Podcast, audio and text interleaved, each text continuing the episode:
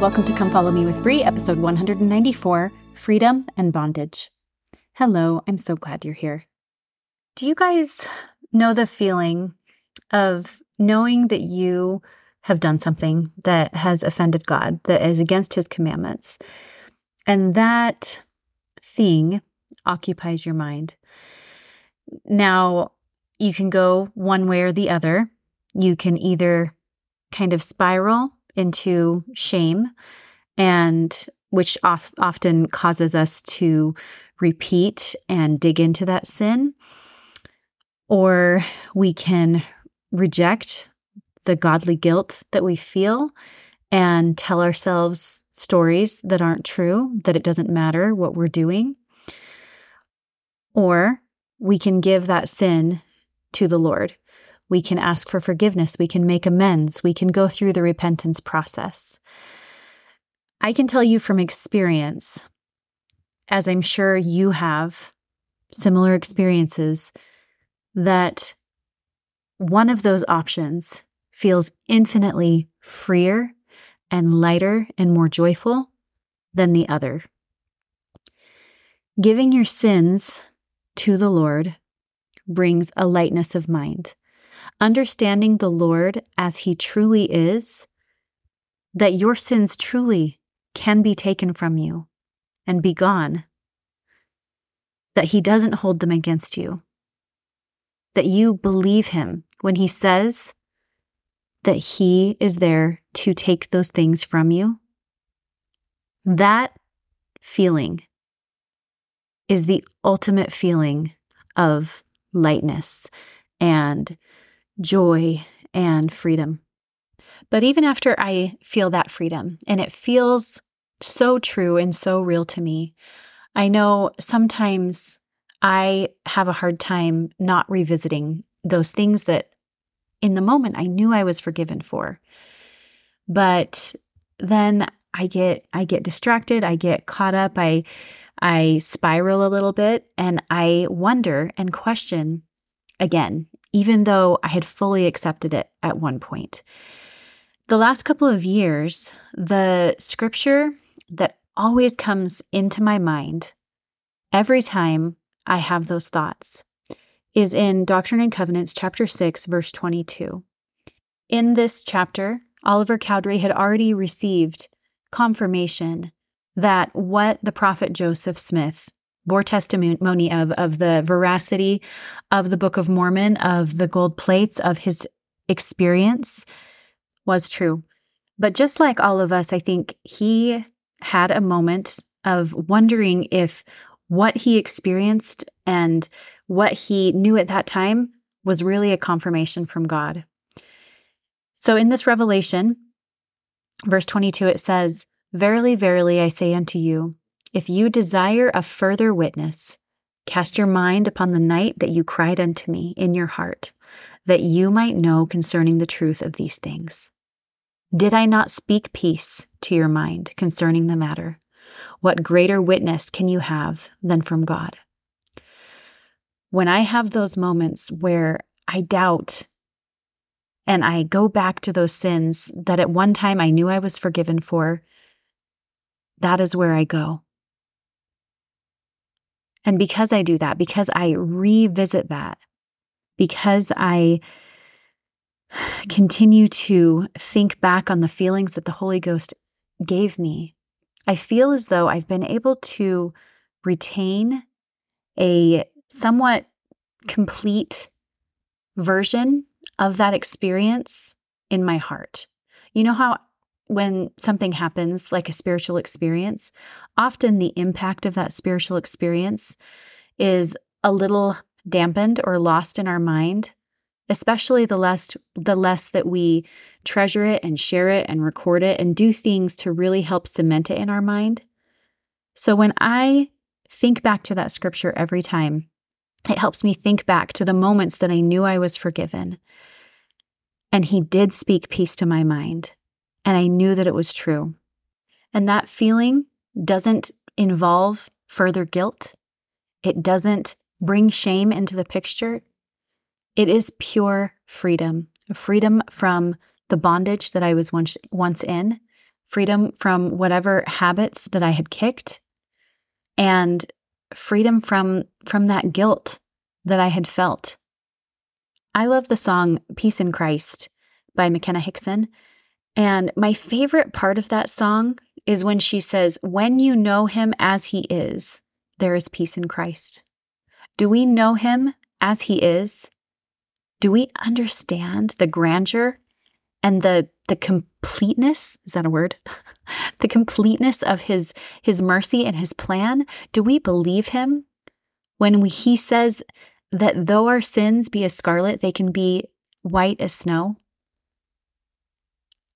when we know Christ as he is when we understand the plan of salvation for what it is when we understand the gospel for what it is it is not stressful it is not constraining it's freedom this week, we are reading the book of Galatians. And in the book of Galatians, Paul says, For brethren, ye have been called unto liberty. And then in verse 1, he says, Stand fast therefore in the liberty wherewith Christ hath made us free, and be not entangled again with the yoke of bondage. Paul is writing a letter to the Galatians concerned as they seem to be turning away from Christ. Paul seems surprised because he knows that they have experienced the liberty that Christ can offer. As I was preparing this episode, I was drawn a lot to 1st and 2nd Nephi because this concept, this topic is talked about a lot. In 2nd Nephi, chapter 2, verse 27, Lehi teaches to his son Jacob, Men are free, to choose liberty and eternal life through the great mediator of all men, or to choose captivity and death according to the captivity and power of the devil. Why, when we have the choice of liberty and freedom, do we often choose the path that leads to captivity? Why do we have such short attention spans? I know I do. And we quickly forget if we aren't tending to our testimonies, to what's really important, what is really truly beneficial to our lives, what makes our life truly rich and joyful in the true sense of that word. I know when I am in the midst of a spiritual high in the moment, I just can't imagine how I won't be forever changed by how I feel in that moment. I'm sure you have all felt that way, so committed. I know, I remember, especially when I was a teenager, I would go to EFY and grasp some small portion of the vision of the gospel. And then it seems only a week later, I couldn't quite regather the same conviction that I felt. And the same thing happens to us as adults.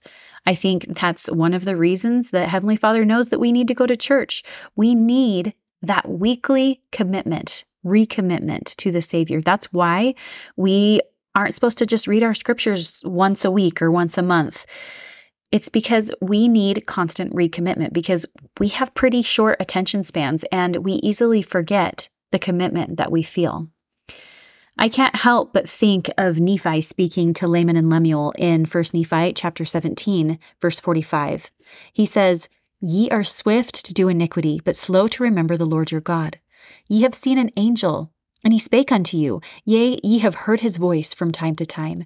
And he hath spake unto you in a still small voice. But ye were past feeling, that ye could not feel his words. Wherefore, as he has spoken unto you, like unto the voice of thunder, which did cause the earth to shake as if it were to divide asunder. Why are we swift to do iniquity and slow to remember the Lord? Like I said, it seems like it should be an easy choice, right? One is the choice of bondage, the other is the choice of liberty. All the commandments are intended to lead us to liberty. A vast majority of our mortal desires are not inherently bad, and in many of them, there is inherent good. But when not contained within the bounds the Lord has set, they go from something that can set us free and aid in our eternal progression to something that is destructive to our soul and will enslave us. Take sexuality, for example. Within marriage, it creates children and provides intimacy and joy with a person that you have chosen to live your life with. God commanded Adam and Eve to multiply and replenish the earth, and we are told by our modern day prophets that this commandment remains in force. Sexuality is good. As children grow up to become teenagers, those feelings within them are natural and intended to lead them to a fulfilling, focused, and purpose driven life. Ultimately, the product of sexuality, which is children, leads us to fulfilling God's plan here on earth and provides us with our most important mission, full of unselfishness, service, and the pure love of Christ. But used outside the bounds that the Lord has set, outside marriage, sexuality has the potential to distract us from our purpose. Sexuality has the potential to be selfish, and adultery can break hearts and seriously alter the lives of all family involved. Sexuality has the potential to be twisted and perverted into something evil. Sexuality has the potential to be turned into something that denies its ultimate purpose, which is procreation. Sexuality has the potential to enslave you. Isn't it interesting how a God given mortal desire can be used both to liberate and enslave? Let's find another example food, the word of wisdom. We were sent to earth to acquire bodies because our bodies are essential to our eternal progression as we become like our Father in heaven. As we exercise agency, the choices we make have consequences that can result in freedom or captivity. Making righteous choices brings the Spirit. Having the clarity of divine direction in our lives is a form of freedom. Making unrighteous choices diminishes the influence of the Spirit and leaves us more vulnerable to the influences and captivity of Satan. Heavenly Father has a body and his perfected, exalted body is essential and central to who he is as God. God would not be complete without his body. God could not be who he is without his body. God could not have fathered our Savior Jesus Christ without his body. Elder Marion G. Romney said in his talk entitled The Way of Life As to why we are here on the earth, I reminded him of the self evident fact that as the offspring of God, we inherit the capability of reaching in full maturity the status of our heavenly parents, just as we inherit from our mortal parents the capability to attain their mortal status and that since God has a body of flesh and bones, it was necessary and perfectly natural for us, his spirit offspring, to obtain such bodies in order that we might become like him. That coming to earth was the means provided for us to obtain these bodies. I further explained to him that this mortal probation provides us the opportunity to, while walking by faith, prove ourselves worthy to go on to perfection and exaltation in the likeness of our heavenly parents. While we are here on the earth, just like our Father in heaven's body helps him accomplish his goals and purposes as God, similarly, our bodies are necessary for us to do what we were sent to do here on the earth. In fact, the ordinances and covenants we participate in on the earth, such as baptism, endowment, initiatory sealings, must be completed by someone who has a mortal body on the earth. That's why we do proxy work. Those brothers and sisters on the other side of the veil need those ordinances and covenants that can only be performed by somebody with a body. As we create the beginnings of our eternal posterity, we do so with our bodies. Now, I know I started this by talking about food and the word of wisdom, so let's get back to that. Here on the earth, our bodies need things. Our bodies need food, drink, and exercise. Part of being able to complete your mission here on the earth involves you eating food. Because if you didn't eat food, you would die. If you didn't eat high quality food, that will lead to health problems, which can really distract you from what matters most as you focus on an insufficiently fueled body. Or we perhaps eat too much, which then hinders our body from functioning in a way that's comfortable for us or that is healthy for us. And that also is a distraction. Heavenly Father expects us to eat food. It's good to eat food. Food is necessary for your body to function so you can do the things you need to do. That is freedom. There is nothing quite like the feeling of having a capable body. And when we have capable, healthy bodies, we are able to focus and have the energy for what we have been called to do. Now, of course, not everyone has control over their health here on the earth. There are plenty of people who have taken great care of their bodies and then, through no fault of their own, are afflicted with sickness and disability. There are also people who perhaps have made choices that have negatively affected their bodies, but that doesn't mean that they can't repent for that, that they can't start over. And they might be left with some of those consequences, but even a body that isn't functioning at its full capacity, that isn't functioning in a way that's not distracting, I I have such great admiration for people who are dealing with sickness and pain here on the earth and yet still dedicate their lives to the Lord. That is incredible. On the other side of things, food and a sedentary lifestyle can be a crippling addiction. It can be a distraction and an obsession. It can enslave us mentally and physically. It can keep us from doing the things that we want to do. It can keep us from fully engaging with our families and friends. It can keep us from having the mental and emotional capacity for really seeking after the Lord the way that we we should. Let's talk about another commandment, tithing. We are commanded to pay tithing. In 1 Timothy chapter 6 verse 10, it says, "For the love of money is the root of all evil." When we pay tithing, I am convinced that it goes toward liberation from the love of money. When we charitably give without expectation, it goes toward the liberation from the love of money. The love of money enslaves us in a vicious cycle of greed. It's never enough, whether rich or poor. Both the poor and rich are capable of being entrapped by the love of money, the obsession of money. It is so easy to be caught up in that as our life's focus. As we pay tithing, we willingly give what we could use selfishly. And I don't even mean necessarily frivolous things that we could be buying selfishly. Perhaps we are just focused on what we need to live and feeling a little bit of a lack of trust in the Lord that He will provide even when we pay tithing. As we pay tithing, we have faith that what the Lord can provide for us is better than what we can provide for ourselves, is better than the earthly blessings money can bring. As we pay tithing, we can be liberated from the love of money, from the obsession around money.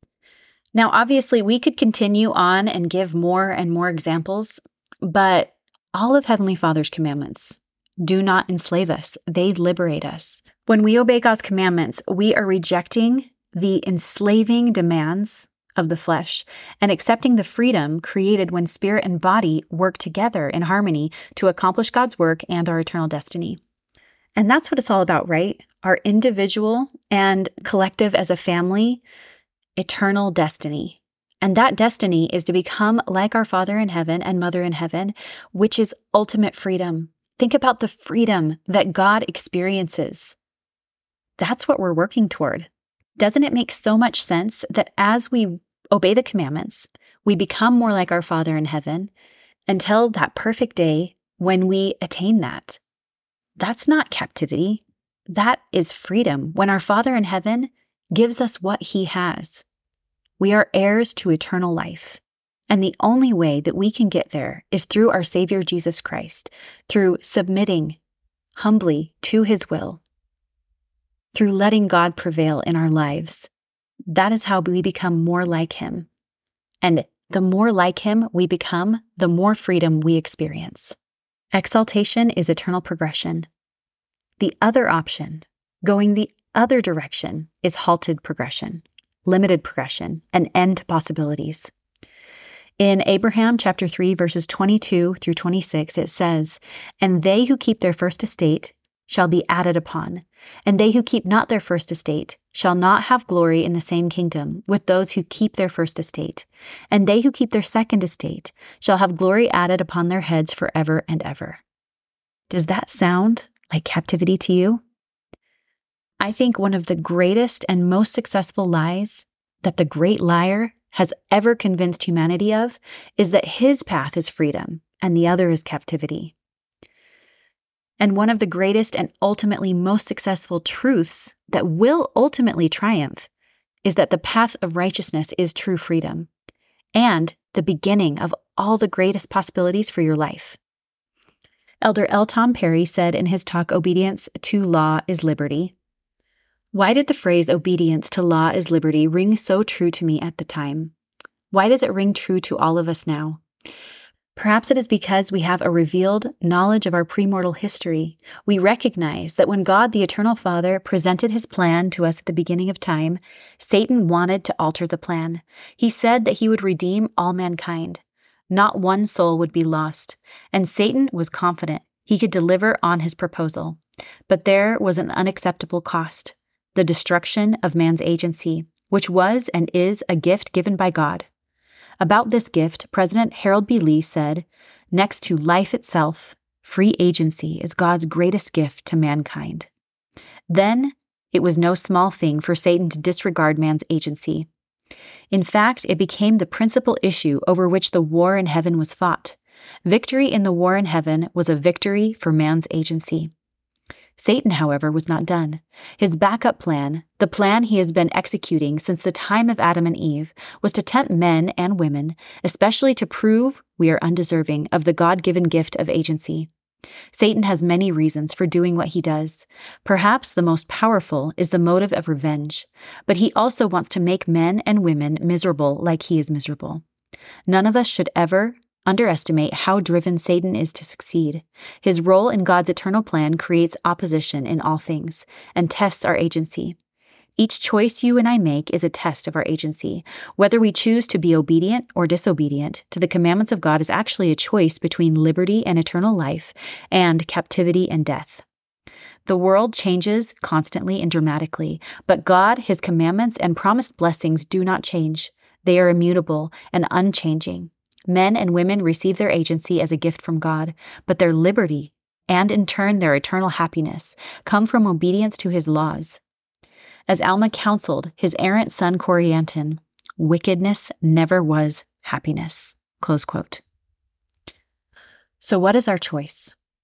The prophet Lehi described that choice well in 2 Nephi chapter 1, verse 13. Oh, that ye would awake, awake from a deep sleep, yea, even from the sleep of hell, and shake off the awful chains by which ye are bound which are the chains which bind the children of men, that they are carried away captive down to the eternal gulf of misery and woe. Elder Marvin J. Ashton said in his talk, Shake Off the Chains from Which You Are Bound. Righteous living is a shield, a protector, an insulation, a strength, a power, a joy, a Christ like trait. Yes, living a life of righteousness is a chain breaker.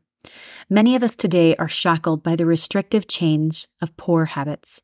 We are bound by inferior self images created by misconduct and indifference. We are chained by an unwillingness to change for the better. Is it any wonder in our day, as it was in Nephi's, that God's pleas are awake, listen, procrastinate no longer, believe me, come back, and seek the straight course? This catchy couplet fits so many of us. Procrastination is a silly thing. It only brings me sorrow, but I can change at any time. I think I will tomorrow. Shaking off restrictive chains requires action. They cannot be wished away. A declaration will never break chains. It requires commitment, self discipline, and work. Chains weigh heavily on the troubled hearts and souls. They regulate us to lives of no purpose or light. They cause us to become confused and lose the spirit. We need to arise from the dust and enjoy the fresh air of righteousness. We need to move forward in patience, understanding, love, and never ending commitment. A truly wise person will constantly move forward, striving for self improvement, knowing that daily repentance is needed for progress. That's my favorite part because sometimes I worry whenever we say something that about constantly moving forward and always striving for self improvement the most important part of that is knowing that daily repentance is needed for progress, not perfection. Continuing with his quote, he will realize the good life is simply conforming to a standard of right and justice. The joys of happiness can only be realized by living lofty principles. Those who are committed to improvement break chains by having the courage to try. Those who live without commitment mistakenly think it is easier to adapt their lifestyles to the weight and restrictions of chains rather than put forth the effort to change. God help us to shake off and break the chains with which we are bound. With God's help, they can be shaken off by faith, works, prayer, constant commitment, and self discipline. And might I add, daily repentance. Let's end with Paul's words Ye have been called unto liberty. Stand fast, therefore, in the liberty wherewith Christ has made us free, and be not entangled again with the yoke of bondage. I say these things in the name of Jesus Christ. Amen.